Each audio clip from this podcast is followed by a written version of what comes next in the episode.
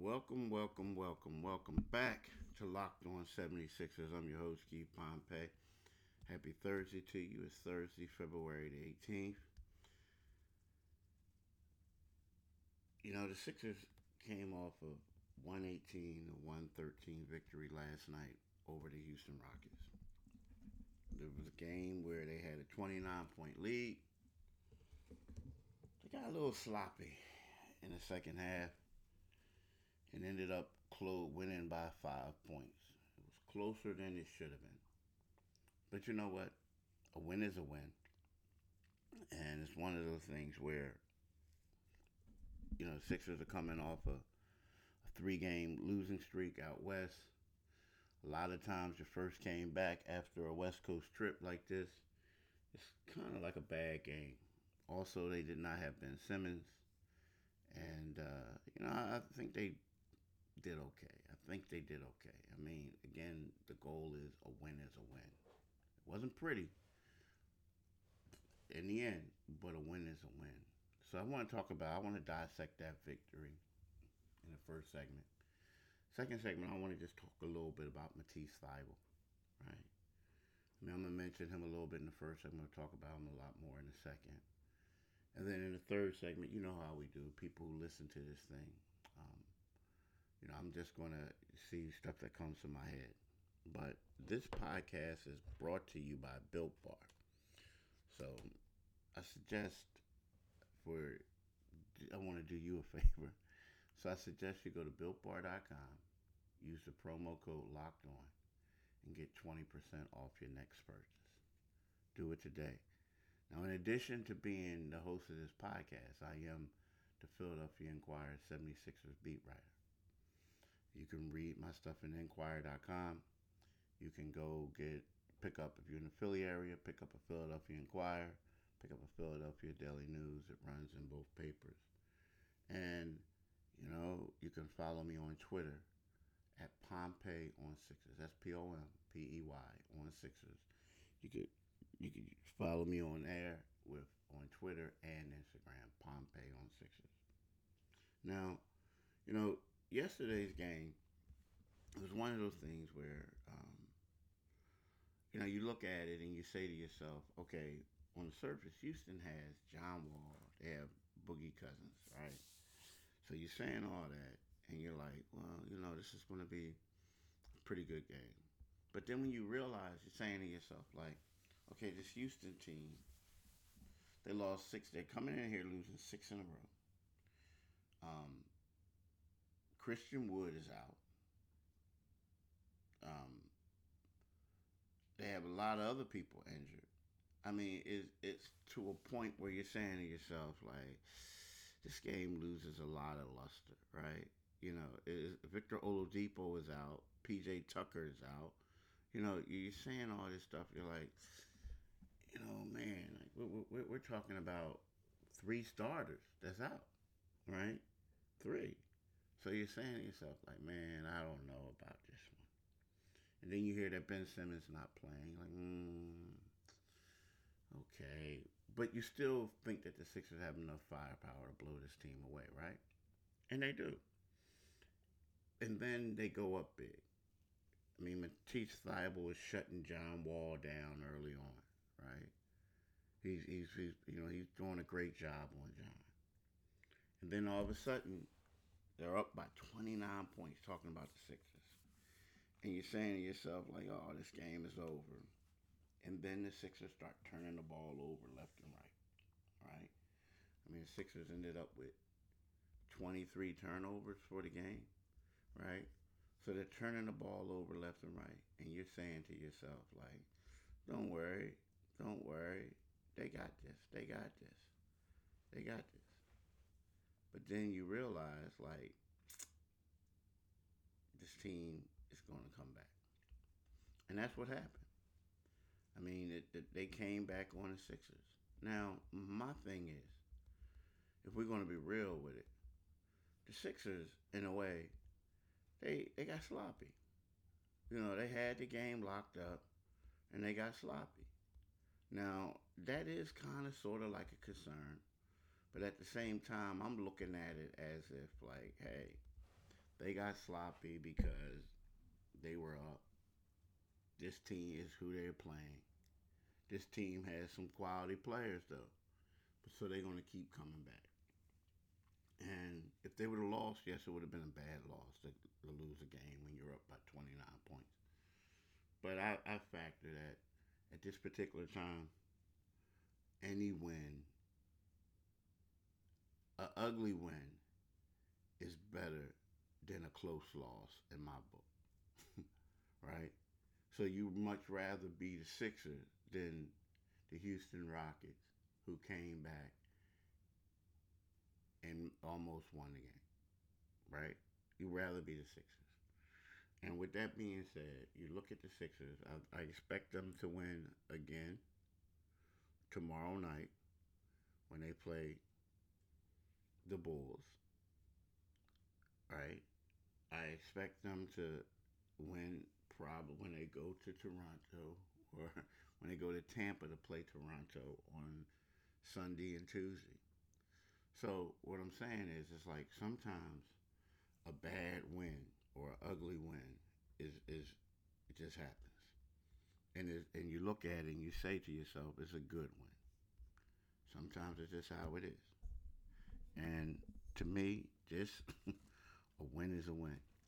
I mean, Joel Embiid had 31 points. Um, you know, Joel had he had 30 he had 31 points. He had let me see how many rebounds big man had. He had uh, 11 rebounds. He had nine nine assists. If there was a downfall, was his six turnovers, right? He was 12. He was 10 for 12 from the foul line. You know, um, Seth Curry had a solid shooting night. He started at the point guard. He had 25 points. He was 8 for 13 shooting, 3 for 5 on threes. He made all six of his uh, foul shots.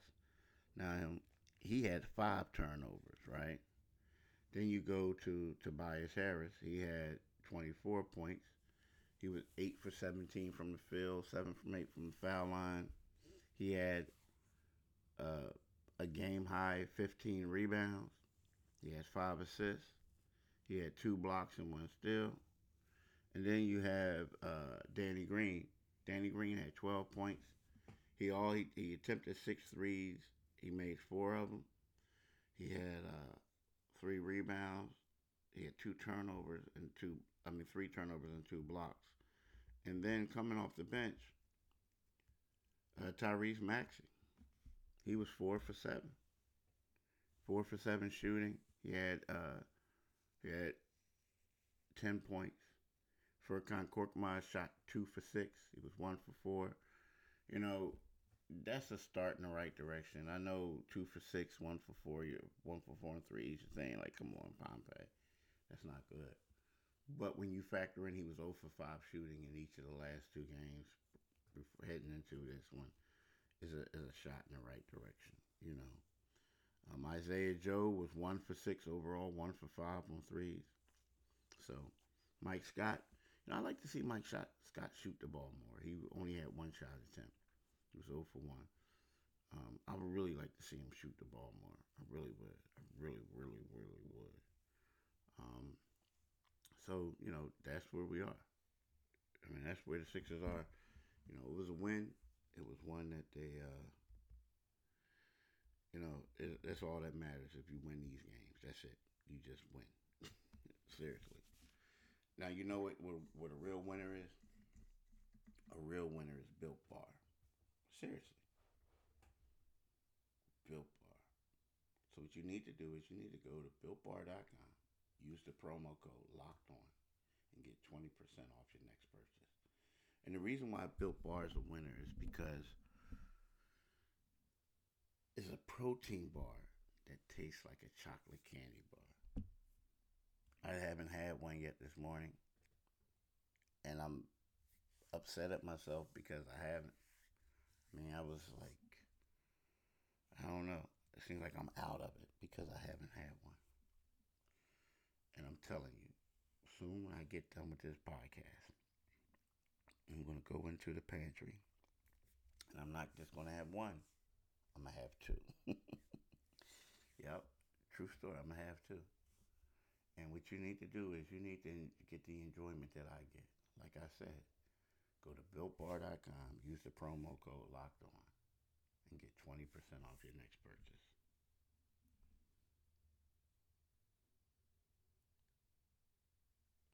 Now, Matisse Thybulle, it's funny because when you look at the Sixers lineup, you always say to yourself, you say, like, there's no way that they could break this lineup up.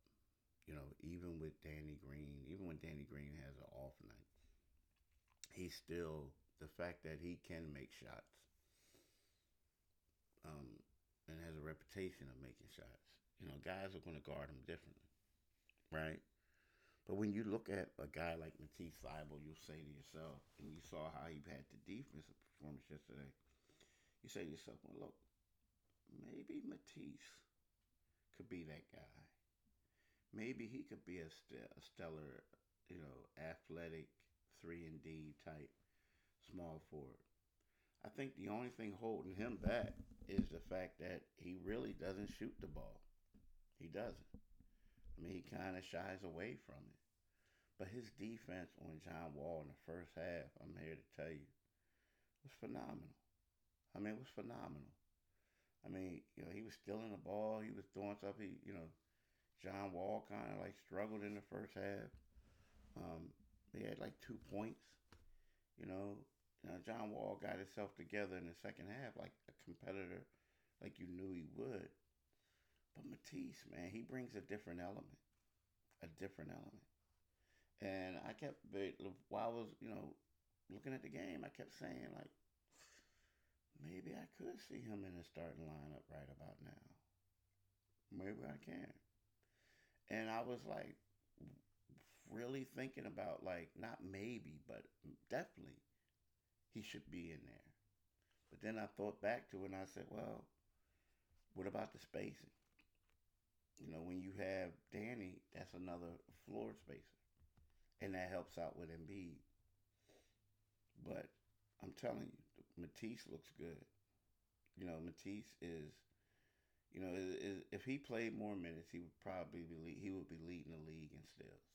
If he played more minutes, he would. You know, that's the only thing holding him back. Now, the only thing that's holding him back, like he's holding, sometimes you figure he's holding himself back. Um, because of not shooting the ball. But in regards to all the top defenders, I mean, I believe he's the best defender out there. If not the best, I believe he could. He's a first team All League talent. I do. But he's coming off the bench. He doesn't get the minutes. He doesn't get the minutes. But um, I mean, I, seriously, I was thinking like, what would they do? What would they do? And how exciting it would look to have him in that starting lineup. But, know, we'll see. I think that in the future, he will be. I, I, if not later on this season, I expect him to be in the starting lineup next year. If you know, if if he's not traded or anything like that. But I expect him to be in the starting lineup next year. I think that him and Ben Simmons, from a defensive standpoint, they bring a lot. You know, I think that for him, his big thing this summer would be just going out there working on on your offensive game. Work, you know, we all know you're a quality defender. You know, but working on your threes. You know, getting the lab, so to speak. Now, this off season was kind of different because the pandemic and it was condensed and all that. But you know, it's funny. I could see him making a huge leap next year. I can. I really can. Now,